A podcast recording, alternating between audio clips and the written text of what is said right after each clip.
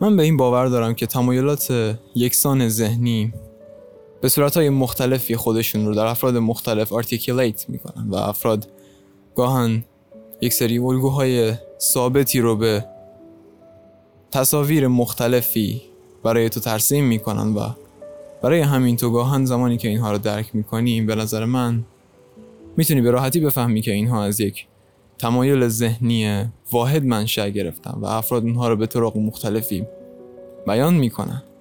یک من یکم پیش با یکی از دوستان بیرون بودم و داشتیم با هم دیگه صحبت می‌کنیم راجع به یک سری از تجربیات عاطفی که اون فرد داشته و یکی از مسائلی که توجه منو خیلی جلب کرد به صحبتاش این بود که اون فرد به من می‌گفت یک رابطه ای داشته و در ضمن اون رابطه تمایل به این داشته که با فرد مقابلش روی یک زمینه مشترک سرمایه گذاری کنه و با اون فرد یک هدف رو دیولوب کنه با یک با اون فرد یک هدف رو دنبال کنه. و به نظر من این یکی از مسائلیه که من راجبش قبلا مطالعه زیادی کرده بودم ولی در یک تصویر سازی متفاوت و یک جنبه دیگه از زندگی. من با خودم فکر می‌کردم که چرا انسان ها گاهن زمانی که می‌تونن یک زندگی دو نفره داشته باشن چرا گاهن با خودشون فکر می‌کنن به اینکه مثلا فرزندآوری کنن و حتی اگر اون جنبه سرمایه گذاریش رو نادیده بگیریم و از جنبه تکاملیش فاصله بگیریم و بیایم این رو در سطح تمایل مغزی افراد بررسی کنیم به یه موضوع خیلی جالبی می‌رسیم که در بین ماها وجود داره و یکی از عمیقترین تمایلات ذهنی ماست و اون تمایل به معنا دادن به زندگی مونه می‌بینید من, من زمانی که داشتم راجع به اهدافم و اینکه می‌خوام داخل زندگیم چه مسیری رو پیش بگیرم فکر می‌کردم به این توجه کردم که ما در طول زندگیمون یک سری دوره هایی رو تجربه می‌کنیم که از یک مرحله ای وارد مرحله دیگه میشیم و من این طریقت رو می‌گیرم از این مسیر میرم و سعی می‌کنم اون چیزی رو که امروز تجربه کردم و راجبش صحبت کردم با دوستم توجیه کنم. خیلی خوب. بنابراین ما در طول زندگیمون این رو تجربه می‌کنیم که از یک دوره ای از زندگی وارد یک دوره دیگه بشیم. یکم پیش من داشتم با یکی از دوستان که اینترن هست صحبت می‌کردم و اون آخر دوره تحصیلشه. و من ازش پرسیدم که خوشحال هستی که داره درس تموم میشه؟ و چیزی که به من گفت جالب بود. گفت که نه. بیشترین چیزی که من دارم تجربه می‌کنم استرابه. در صورتی که می‌دونید خب اغلب دانشجوها دوست دارن درسشون رو تموم کنن. این اون چیزیه که حداقل زمانی که شما اوایل یا اواسط دوره تحصیلت هست فکر می‌کنی. من با خودم فکر می‌کردم خب پس کی درس من تموم میشه که راحت بشم؟ ولی بعد زمانی که فکر می‌کنی و خودتو جای اون فرد می‌ذاری می‌بینی درسته. بیشترین چیزی که فرد داخل این دوره تجربه می‌کنه استرابه و برای اغلب این یک حقیقته. زمانی که فرد ببینید ما یک سری اهداف کوتاه مدت داریم مثل تحصیل یا هفت ساله رشته پزشکی. و دوست من زمانی که داشته داره به انتهای این هفت سال نزدیک میشه اینو من عین صحبت هایی که خودش به من گفت رو میگم اون گفت که خب من تا الان با دوستان داشتم میومدم بالا. و ما دور هم بودیم درس میخوندیم مشخص بود همه چی. سپس امتحان می‌دادیم و و ما هدفمون همین بود و تمام فکر و ذکر ما این بود. مسیر مشخص بود. ولی بعد از این ما داریم وارد یک دوره, دوره ای میشیم که از هم جدا میشیم و دیگه مسیر مشخص نیست. گزینه هایی که جلوی منه خیلی زیاده. می‌تونم خب باید تر همو برم یا اینکه می‌تونم اول امتحان تخصص بدم یا اینکه اصلا می‌تونم برای امتحان های مثلا اس یا امکت بخونم و از کشور خارج بشم. و بنابراین راه های مختلفی رو می‌گفت که روبروی من هستم و نمی‌دونم چطور انتخاب کنم. و این انتخاب کردن برای من سخته. این انتخاب داره به من استراب میده. در صورتی که من این این رو نداشتم در گذشته. و می‌دونید این اون چیزیه که من خودم هم تجربهش کردم. زمانی که من کنکور دادم بعدش موقع انتخاب رشته برای اولین بار با خودم فکر کردم که اون مسیری که همیشه جلوی من مشخص بوده الان خیلی مبهمه. هزاران راه هست که میشه رفت و تو می‌تونی در واقع تو بدون اینکه دنبال قبیله ای بری دنبال گروهی بری. باید شرایط خودت رو بسنجی تمایلاتت رو بسنجی و همچنین تصمیم بگیری که می‌خوای در آینده خودتو در کجا ببینی و سعی کنی بر اساس اون یک مسیری رو ترسیم کنی و بر اساس اون مسیر تصمیم بگیری که می‌خوای الان چه انتخابی بکنی. و خب این خیلی کار سختیه. یا میشه گفت این یه پروسه ذهنی بسیار پیچیده است تو باید جنبه های مختلفی رو بسنجی که حتی نمی‌دونی حتی نمیبینیشون. و برای این فرد بخواد یا نخواد اگر بخواد بهترین انتخابش رو داشته باشی که طبیعتا اغلب انسان ها همین رو می‌خوان فردی استراب رو تجربه می‌کنه و اون استراب حاصل از آگاهی کمشه. مثل زمانی که تو داری داخل یک جاده مهالود رانندگی می‌کنی و نمی‌دونی هر از گاهی ممکنه یک حیوانی بپره جلوی ماشین یا یا هر چیزی اتفاق بیفته تو بیشتر از نیم متر جلوتر خودت رو نمی‌بینی و نمی‌دونی که باید به کجا توجه کنی. و اگرم توجه کنی نمی‌دونی که چطور باید اطلاعات به دست بیاری به خاطر اینکه به راحتی دیدن نیست. و در واقع تو حتی نمی‌دونی از چه طریقی می‌تونی اطلاعاتت رو افزایش بدی تا بتونی به تصمیم گیری خودت کمک کنی. بنابراین ما این دوره های کوچیک رو در زندگیمون میگذرونیم که از یک مرحله ای وارد مرحله دیگه میشیم و برای اینکه در واقع ما خودمون رو جلوی یک چند راهی می‌بینیم و انتخاب کردن بینشون استراب زیادی به ما میده. و گاهن این استراب می‌تونه حتی ما رو تخریب کنه. با واسه اینم این این چیزی بوده که من خودم به وضوح تجربه کردم و بنابراین می‌رسیم به این مسئله که زمانی که من پادکستم رو شروع کردم متوجه شدم که من الان دارم وارد یک مسیری میشم که انتهاش رو نمی‌بینم. و چیزی که وارد زندگی خودم کردم یک معنا بوده.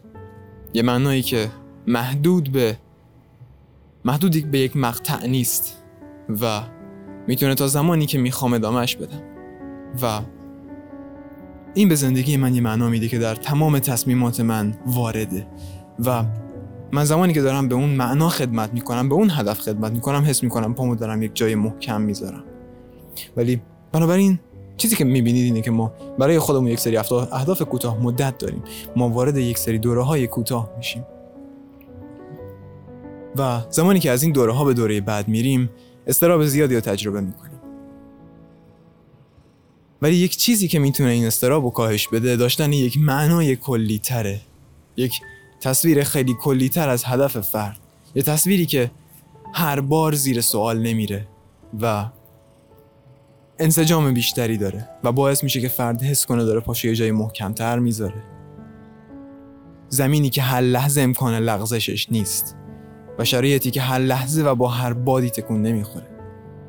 برای همین یکی از بنیادی ترین تمایلات ذهنی ما که تمایل به معنا باشه رو ما داخل حرف من داخل حرف این دو تا دوستام به وضوح مشاهده کردم. یعنی در واقع همون دوستی که امشب باش بیرون بودم. اون. به وضوح داشت می‌گفت که نیاز داره به اینکه یک معنای طولانی مدت رو در زندگیش داشته باشه. و این بهش آرامش میده. و بعدش به خودم فکر کردم که خب درسته. یکی از زمانهایی که ما احساس می‌کنیم معنا در زندگیمون داریم و همچنین وابستگی زمانیه که ما به طور گروهی یکی از رفتارهایی که بر ما وجود داره و ما دوست داریم زمانی که گروه تشکیل میدیم روی یک هدف واحد سرمایه گذاری کنیم و این باعث میشه که ما بیشترین احساس تعلق رو به گروه بکنیم. یعنی زمانی که اعضای یک گروه روی یک نقطه واحد سرمایه گذاری می‌کنن اونا بیشترین احساس همبستگی رو پیدا می‌کنن. به خاطر اینکه الان اونها تقریبا تبدیل به یک میشن به یک به یک فرد میشن به یک ماهیت حقوقی میشن.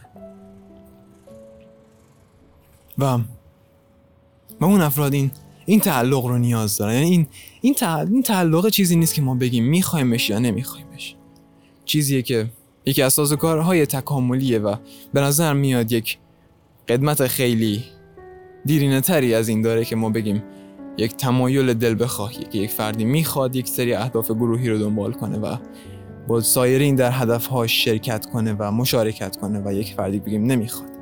در واقع برای اینکه روانمون بتونه حفظ بشه سلامتش ما نیاز داریم که یک چنین رفتاری رو هم انجام بدیم و احساس تعلق به گروه رو داشته باشیم. و تو می‌بینی که همچنین افراد زمانی که احساس تعلق به گروه رو از دست میدن به نوعی وارد دوره افسردگی میشن. و تو همچنین می‌تونی اگر با افراد افسرده صحبت کنی می‌بینی که افراد افسرده به این نکته اشاره می‌کنن که حس می‌کنن به جای تعلق ندارن و برای کسی مهم نیستن.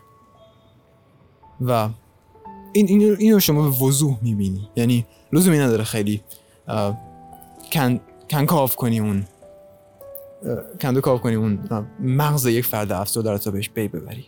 تو می‌بینی که فرد برات الان توضیح میده که حس می‌کنم رفتارهای من هیچ تأثیری نمی‌ذاره و حالا من برم بیرون چه نرم.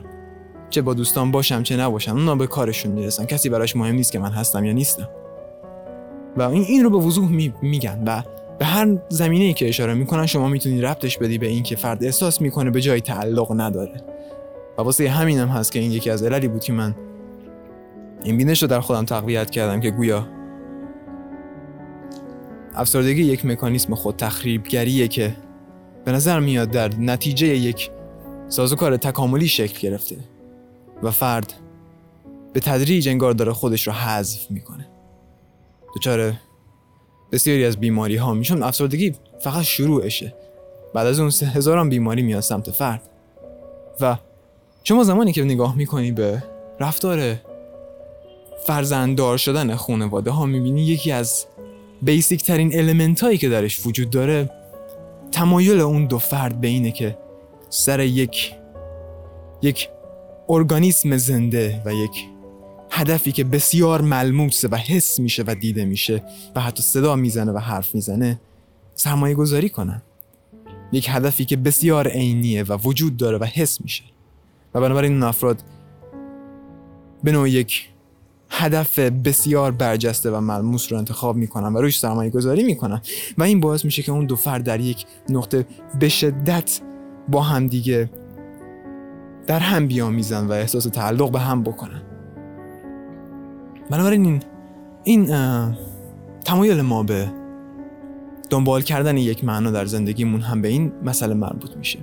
ما زمانی که یک معنای بزرگ در زندگیمون یک معنایی که با هر هر از, از دوره به دوره دیگه ای به نوعی تخریب نمیشه و زیر و رو نمیشه. زمانی که ما دنبال یک چنین معنایی باشیم که حداقل داشته باشیمش یک احساس آرامش زیادی می‌کنیم. زمانی که بدونیم یک خانواده ای داریم که اطراف ما هستن. افرادی که همراه با ما یک هدف رو دارن دنبال می‌کنن و ما به نوعی تعلق داریم بهشون. و می‌دونید این این مسئله جالبیه که افراد زمانی که سعی می‌کنن روی یک مسئله سرمایه گذاری کنن تا حدی احساس تعلق می‌کنن به سایر افرادی که روی اون مسئله سرمایه گذاری کردن. شما زمانی که افراد شرکت ها رو شکل میدن می‌بینی اونها به نوعی به هم وابسته میشن و افرادی که با هم دیگه مثلا بگیم کورپوریشن ها و شرکت ها رو بالا میارن مثل یک خانواده میشن و همونطوری که فرد برای از دست دادن خانوادهش آزارش میده و ناراحتش می‌کنه از دست دادن همکاراش هم گاهن ناراحتش می‌کنه. و این چیزی نیست که ما بخوایم انتخابش کنیم. این چیزی که باید ما داشته باشیمش. ولی حالا این من می‌ذارم کنار. چیزی که می‌خوام راجع بهش صحبت کنم اینه که ما چطوری معنا رو در زندگیمون تا حد زیادی از دست دادیم و اصلا یکی از یکی از چیزایی که شما می‌بینی خیلی برجسته می‌کنه گسترش یک سری ایدئولوژی ها رو خدمت کردنشون به معناه. یکی از یکی از قوی ترین المنت های دین. اینه که به افراد معنا میده در زندگیشون. و انسان ها رو دور هم جمع می‌کنه. انسان ها با هم به مسجد میرن با هم به کلیسا میرن. و اونها یک یک حالا هرچی که توصیفش بکنیم یک ماهیت واحدی رو یک خدای واحدی رو یک یک هدف واحدی رو یا هر چیز واحدی رو که بین همشون مشترک ستایش می‌کنن. و و اونها در این زمینه احساس همبستگی زیادی می‌کنن. من یک زمانی که مسجد بری شما اینو می‌بینی که انسان هایی که در مسجد هستن بسیار با هم خوش رفتارن و و خیلی دوستانه با هم رفتار می‌کنن. و این این یکی از مطالبی که به نظر من فوق العاده زیباست و شما هر جای اینو نمی‌بینی. و حتی در کلیساها هم اینطوره که انسان ها سعی می‌کنن از غمهاشون رونمایی کنن و و تا جایی که می‌تونن خودشون رو بیامیزن در اون جمعی که درشن و و هر چقدر که فرد بیشتر به اون هدف واحد خدمت می‌کنه احساس تعلق بیشتری به اون گروه یا کامیونیتی می‌کنه. و زمانی که فرد این کار رو می‌کنه به نظر میاد داره به یک سازوکاری تن میده که به سلامت روانش تا حد زیادی کمک می‌کنه. و بنابراین زیر سوال بردن خیلی از مسائل مثل اینکه خب چرا خانواده ها بچه دار میشن؟ زمانی که می‌تونن. دائما تنها مثلا با هم زندگی کنن سفر برن و یه بچه هم دست و پاشون رو نگیره که بخواد نق بزنه. ولی تو می‌بینی که بیشتر از اینکه افراد به سفر کردن نیاز داشته باشن یا به هر نوع لذت دیگه ای گاهن به این نیاز دارن که روی یک هدف واحد سرمایه گذاری کنن و احساس تعلق بکنن و یک یک هدف طولانی مدت داشته باشن. و این این می‌دونید من به این علت بهش میگم معنا که بیشتر شب بیشتر از میرید معنا یک هدف طولانی مدت نیست. هدف طولانی مدت یک زمانی فرد بهش می‌رسه. ولی معنا یک یک فکر می‌کنم یک ماهیتیه که فرد هیچ وقت بهش نمی‌رسه و و دائما اون رو در ذهن داره و هر چقدر بیشتر به سمتش میره همچنان اون سر جاش قرار داره. در واقع ما یک بگیم یه ماهیت فرا فرا فیزیکیه یک ماهیت فرا دست یافتنیه قابل دست یافتن نیست و و اون معنا زمانی که وجود داره فرد احساس می‌کنه که هر هر بادی زندگیشو نمیلغزونه. و باید اعتراف بکنم که شروع کردن پادکست و درگیر درگیری بیشتر من با زندگی علمی این معنا رو به زندگی من اضافه کرده اون چیزی که من برای سالهای طولانی حس می‌کردم نداشتم و و واسه همین دوست دارم افراد رو ترغیب کنم به اینکه یک چنین معنایی واسه زندگیشون در نظر بگیرن. یک چیزی که از برهی به برهی دیگه تغییر نمی‌کنه و یک و یک یک هدفیه که فرد یا بگیم همون معناییه که فرد در نظر می‌گیره برای اینکه برای همیشه داشته باشدش. و این باعث میشه که فرد حس کنه داره پاشه یه جایی محکم می‌ذاره. و ما به این نیاز داریم. یعنی من الان با خودم فکر می‌کنم زمانی که با اون دوست اینترنم صحبت می‌کردم من هنوز پادکست رو شروع نکرده بودم و تنها چیزی که جلوم می‌دیدم دقیقا همین قسمت های منقطع, منقطع زندگی پزشکی بود و با خودم خودم جای اون فرد گذاشتم. سعی کردم به, به یه نوع امپاتیک از اون فرد برسم و خودم جاش گذاشتم و با خودم فکر کردم آره پسر اگر منم جای اون فرد باشم واقعا حس می‌کنم که وارد یک برهی شدم که نمی‌دونم کجا برم سردرگمم. و خیلی می‌تونه برای من استراب آفرین باشه و حقیقت بگم من همون لحظه استرابش رو حس کردم. و واسه همین به نظرم یکی از چیزایی بود که اصلا از یاد منم نرفت و حتی برای مدت طولانی بهش فکر می‌کردم.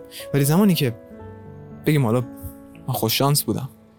ولی زمانی که پادکست رو شروع کردم و شروع کردم به اینکه یک سری اهداف علمی رو بهشون معنا بدم.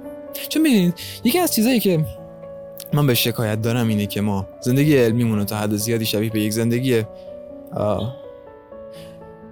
ما علممون رو زیاد با کارمون در هم آمیختیم و از علممون تا حد زیادی انتظار سمر دادن به صورت مادی رو داریم. و این هم یکی از دستاوردهای من قبلا راجع به این صحبت کردم یکی از دستاوردهای نسل نسل فعلی ماست که ما تونستیم به عبارتی ساختار اقتصادیمون رو به حدی پیچیده کنیم که از هر جنبه رفتاری یک سود بیرون بکشیم. و خب این به ما کمک کرد بله. ولی از طرف دیگه این باعث شد که ما گاهن اهدافی رو پی بگیریم که فقط منفعت اقتصادی دارن. و برای همین تو رفتارهای علمی معنوی رو کمتر می‌بینی. افرادی که علم کسب می‌کنن برای اینکه به یک سری از معناها برسن و اونها رو درک کنن. و این یکی از علتهاییه که تو می‌بینی در گذشته انسانهایی بودن که خودشون رو وقف علم می‌کردن و مثلا بگیم درآمد خودشون از یه طریق داشتن و سعی می‌کردن معنای اطرافشون رو درک کنن و در حیطه های مختلف علم کسب می‌کردن. ولی تو الان چنین چیزی رو کمتر می‌بینی. فردی اگر اقتصاد دانه دیگه میچسبه به اقتصاد. اگر پزشکی دیگه فقط میچسبه به پزشکی و سرش رو در علوم دیگه نمی‌بره. که ببینه خب داره داخل دنیا چی میگذره؟ و فرد به یک قدرت تخمین عاموار و بچگانه رضایت میده.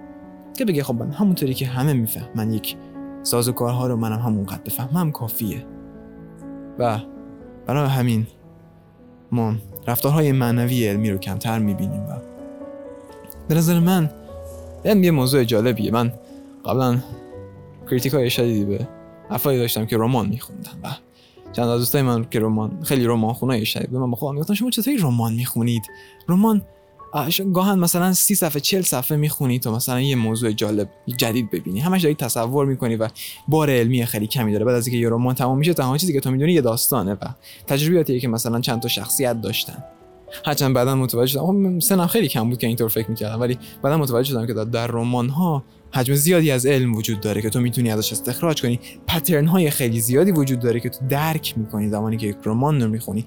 به خاطر اینکه رمان یک بازسازی یک مهندسی معکوس از از تصورات ذهنی نویسنده است و این به تو طرز اوریانتری از بینش به محیط اطرافت رو میده. واسه همین من زمانی که متوجه شدم تمام اون متنایی که راجع به رمان نوشته بودم و اون رو مورد نقد رمان خوندن نوشته بودم و اون مورد نقد قرار داده بودم اون بازبینی کردم و تا حدی کاملا برعکسش کردم. فهمیدم که واقعا رمان خوندن کار ارزشمندیه. هرچند من انجامش نمیدم ولی اگر فرصتش رو داشته باشم شاید انجامش بدم. حداقل رمانایی هستن از افراد خیلی مشهور که این کار انجام میخونمشون. ولی در کل با خودم می‌گفتم که خب چرا شما مثلا رمان می‌خونید چرا نمی‌دید کتابای علمی بخونید به خاطر اینکه تو شاید رمان بخونی و از یک دنیا بری یک زندگی یک فرد رو در دنیای خودش تجربه کنی و حس کنی که داری جای نقش اصلی مثلا اون داستان. یک سری مسائل رو تجربه می‌کنی و خب خوش به حالت ولی زمانی که اون رمان تموم میشه تو از اون دنیا میافتی بیرون و تموم شد همه چی. تو یک سری تصورات داشتی لذت بردی. این لذت تموم شد و به تو ارزشی اضافه نکرد که حالا میگم. بعضا همین مسئله ارزش اضافه کردن رو من بعدا نقد کردم و دیدم که خب تا حدی اشتباه می‌کردم. ولی در کل اون ارزشی که کتب علمی اضافه می‌کنن تا حدی خیلی بیشتره. اصلا تراکم مطالب علمی در کتب علمی بسیار بسیار بسیار نسبت به کتب رمان تراکم بیشتری دارن و میشه گفت یه سرمایه گذاری طولانی مدت بهتره و من یکی از بینش یکی از یکی از روشایی که باهاش کتب علمی رو می‌دیدم و مطالعات علمی رو یعنی یکی از بینش هایی که به من کمک کرد به کتب علمی علاقه من بشم این بود که من دیدم زمانی که تو اول شروع می‌کنی به یک سری از علم ها رو جمع کنی و مثلا چه می‌دونم وارد روانشناسی بخونی نوروساینس بخونی اقتصاد و سیاست و و و. اولش اینها نقاط خیلی بر... مثل یه سری نقاط داخل بر یک زمین خالی یه صفحه خالی که تو همینطوری داری نقطه میندازی داخلش. و بگیم حالا ما مغزمون رو به عنوان یک بلانک سلیت در اینجا تصور کنیم و فرض کنیم که در اون هیته های علمی برای قدرت تفسیر مغز ما یک صفحه صافه و ما داریم کم کم یک سری نقاط رو درش قرار میدیم. و خب اینها همینطوری نقطه که اون وسط افتادن و نمیشه پاشون کاری کرد. و لذتی هم نداره. تو یه سفر رو داری سیاه می‌کنی. ولی بعد یکم که میگذره تو چیزی که می‌بینی اینه که این نقاط به هم وصل میشن. و برای تو یک داستان روایت می‌کنن. و این این داستان تا حد زیادی حقیقیه. یعنی تو زمانی که فکر می‌کنی راجع به اون مسائل علمی و اونها رو به هم ربط میدی این کاری که تقریبا همه هم انجامش میدن. کم و بیش. و با هر سطحی از اطلاعات یعنی اینطور نیست که فرد حتما یک بگیم فیگر آکادمیک باشه یک استاد دانشگاه باشه تا مثلا به حدی برسه که این کارو بکنه. نه خیر همه انجامش میدن یعنی شما با هر سطح دانشی سعی می‌کنی که علومت رو به هم مرتبط کنی و ازش استنباط کنی. یکی از کارهایی که مغز ما انجام میده و به نظر میاد برای حفظ افیشنسیش و عمل کردشه که مغز ما سعی می‌کنه با هر سطحی از دانشی که داره به نوعی اون دانش رو طوری شکل بده و ازش استفاده کنه که بتونه باش تصمیم بگیره. به خاطر اینکه اصلا کلا چیزی که هدفی که مغز ما پشت کیوریاسیتی یا اون کنجکاویش می‌بینه کسب مطالبیه که به تصمیم گیریش کمک می‌کنه و تو از هر طریقی پترن حافظه ما پترن کیوریاسیتی و هر چیز دیگه ای رو که دنبال کنی می‌بینی همش به همین خط میشه. مغز می‌خواد مغز ما می‌خواد در تصمیم گیریش بهتر عمل کنه. و واسه همین هر جایی که حس کنه که می‌تونه اطلاعاتی رو به هم رفت بده که به تصمیم گیریش کمک کنه این کار انجام میده. و برای همین این اون هدف کلی مغز ماست و زمانی که توش کلا شروع می‌کنی به اینکه اون نقاط سیاه رو زیاد کنی کم کم می‌بینی نقاط به هم بست میشن و به تو یک قدرت برای تحلیل و تصویر سازی میدن.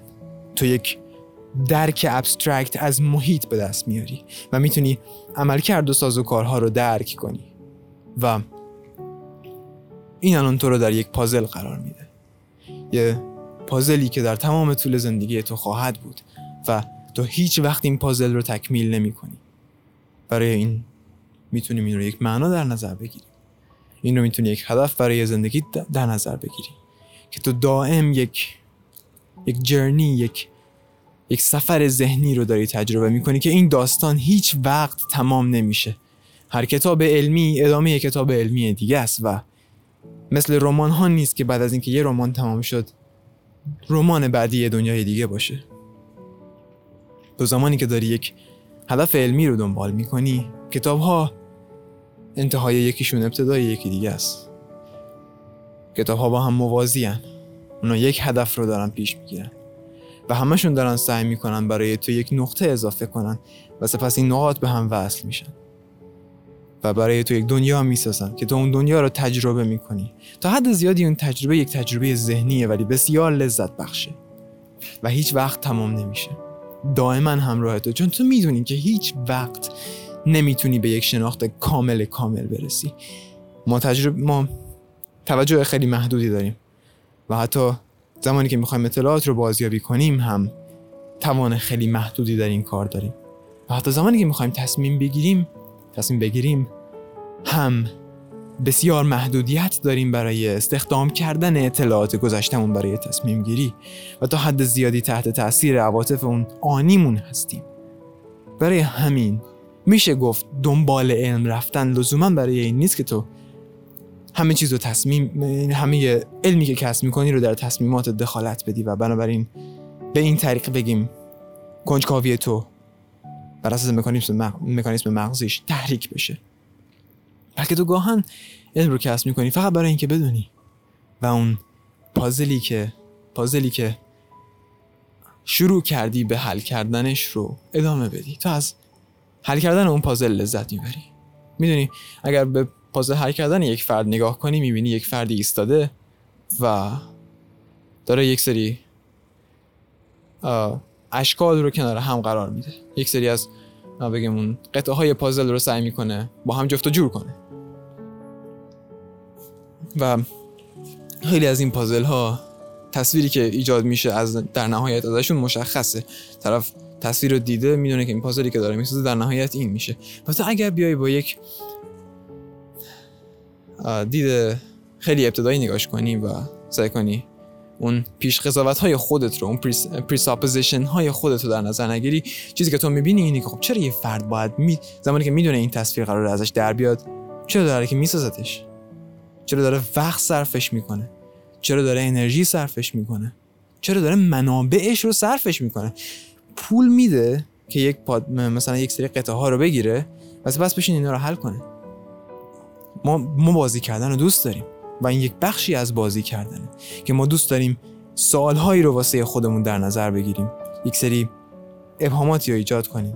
اجازه بدیم مغزمون با یک سری سالها درگیر بشه و سپس بهش پاسخ بدیم. این اون چیزیه که ریاضی ها کسایی که ریاضی محض می‌خونن راجبش زیاد شوخی می‌کنن. خیلی از قوانین ریاضی محض ریاضیات محض حداقل میشه گفت به طور آنی اپلای نمیشن در زندگی. خیلی از قوانین کشف میشن فرمول ها کشف میشن. بعد از مثلا صدها سال یا بگیم یکی دو صده یه نفری هست که مثلا پیدا میشه و از اون قانون یک یک یافته ای رو کشف می‌کنه چه می‌دونم هرچی. و ریاضیدان سر این مسئله با هم شوخی می‌کنن که ما دوست داریم فقط با مسائل کلنجار بریم و از حل کردن اون مسائل لذت می‌بریم و لزومی نداره که یک, یک به یک انتها برسیم با این کارم ما نمی‌خوایم لزوما به چه می‌دونم پدیده فیزیکی حقیقی رو بسازیم. همین که مغزمون رو درگیر یک سری سوال ها می‌کنیم و با اون سوال ها کلنجار میریم و این سوال ها هیچ وقت تمام نمیشن برای ما لذت بخشه ما این پدیده شکلگیری بازی و تمایل ما پستاندارا کلا به بازی کردن چیز عجیبیه که در کتب علمی متنای خیلی قوی در این زمینه نوشته شده. یکی از یکی از ارزشمندترین کار آقای کار کاری آقای یک پنکسه انجام داده و من بعدا راجع به این صحبت می‌کنم که ما به طرز جالبی دوست داریم بازی کنیم و این بازی برای رشد مهارت های ذهنی ما تا حد زیادی لازمه. طوری که حتی ما برای زنده موندن بهش نیاز داریم. و این یکی از ایدئولوژی های پشت یکی از توجیهات پشت این گسترش بازی های کامپیوتری و بازی های بگیم کنسولی دیگه. هرچی. که تو می‌بینی. اگر از من خودم کسی بودم که خیلی بازی کامپیوتری بازی می‌کردم و زمانی که به خودم نگاه کردم من برای مدت های زیاد داشتم به یک صفحه نورانی نگاه می‌کردم و یک سری دکمه ها رو میفشردم تا یک سری امتیازاتی رو به دست بیارم که هیچ ارزشی در دنیای واقعی ندارن. پس من چرا این کارو می‌کردم؟ و اگر مغز من درگیر یک چنین سازوکاری میشه درگیر یک چنین بازی میشه اگر خطا کرده این خطا در چه جهتی بوده؟ یعنی بگیم مغز من یه هدفی داشته و این هدف به نوعی فریب خورده. چون خب بالاخره مغز ما تا حد در محیط های اجدادی ما تکامل پیدا کرده و این شرایط فعلی ما یک شرایط بسیار جدیده. بنابراین مغز ما به راحتی ازش فریب می‌خوره. من دوباره برمیگردم سر موضوع اصلیم همون صحبتی که دوستم کرده بود. چون زیادی فاصله گرفتم. و این هم اشاره می‌کنم این یک اپیزود از نایت واک هست و من دارم پیاده روی می‌کنم. اون چیزی که دوستم گفته بود به خوبی اینو نشون می‌داد که اون فرد دوست داشتی که هدفی رو در زندگیش دنبال کنه که نه تنها یک هدف طولانی مدته بلکه درش با یک فرد دیگه شریکه. و این می‌تونه یکی از عللی باشه که مثلا خیلی از انسان ها به یک سری کارهایی فکر می‌کنن که گاهن سود مستقیم براشون نداره. و اونها سرمایه گذاری در زمینه هایی می‌کنن که به طور مستقیم خودشون ازشون نفت نمی‌برن ولی به طور روانی یکی از نیازهای روانیشون رو دارن باش برطرف می‌کنن. تو ممکنه اگه بخوای به سرمایه گذاری کردن روی فرزندان فکر کنی می‌بینی بعضی وقتا واقعا سرمایه گذاری کردن روی بعضی از فرزندان یه کار بیهوده است. و البته نمیشه همینطور گفتش این یک دید ساده انگارانه است ولی در کل چرا این همه آدم زور بزنه و خودش رو تحت یک سری شرایط سخت قرار بده؟ پوشک عوض کنه تا یک فسقلی نیازمند رو بزرگ کنه. و بعد تو می‌بینی که زمانی که مادر پدرها می‌بینن که اون فرزند ازشون نیازمند بهشون نیازمنده و ازشون طلب می‌کنه و اون سیکل در واقع اون رفتار مترنال اون اون عملکرد بیولوژیک بدنشون که رفت پیدا می‌کنه به عملکرد هورمون اکسیتوسین رو تحریک می‌کنه این افراد ازش لذت می‌برن و این یک چیزیه که ما نمی‌تونیم دورش بزنیم. به هر طریقی که شده برای اینکه بتونیم سلامتمون رو حفظ کنیم نیاز داریم ما این رفتارهای مترنال رو داشته باشیم. خب این یه بحث این این رفت پیدا نمی‌کنه. این تا حد زیادی متفاوت از اون معنای کلی که گفتم. ولی کدام در رابطه با رفتارهای مترنال و نیاز ما به اونها من بعدا صحبت می‌کنم که ما چرا به فقرا کمک می‌کنیم و گاهن میشه حتی بهش خیلی خودبینانه نگاه کرد و بگیم ما از کمک کردن به فقرا نفع می‌بریم و در این هیچ شکی نیست.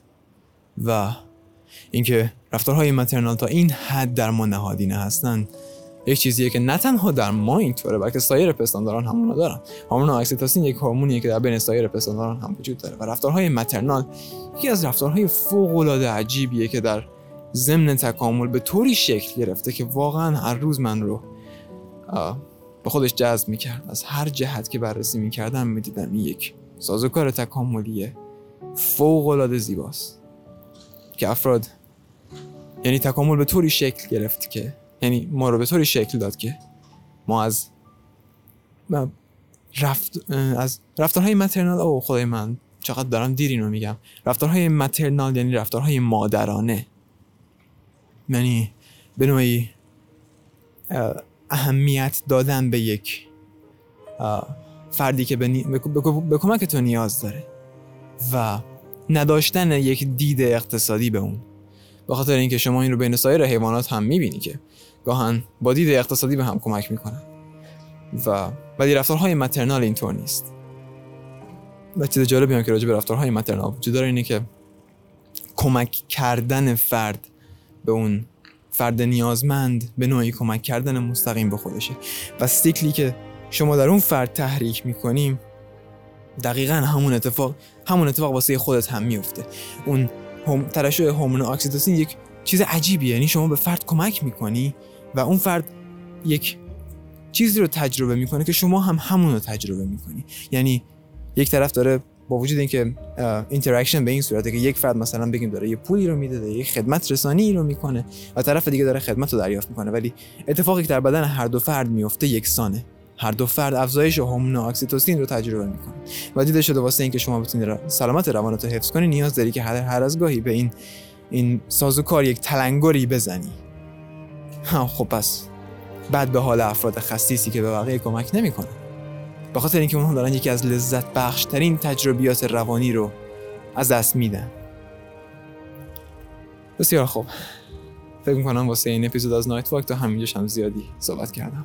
امیدوارم شب خوبی داشته باشیم و موفق باشیم.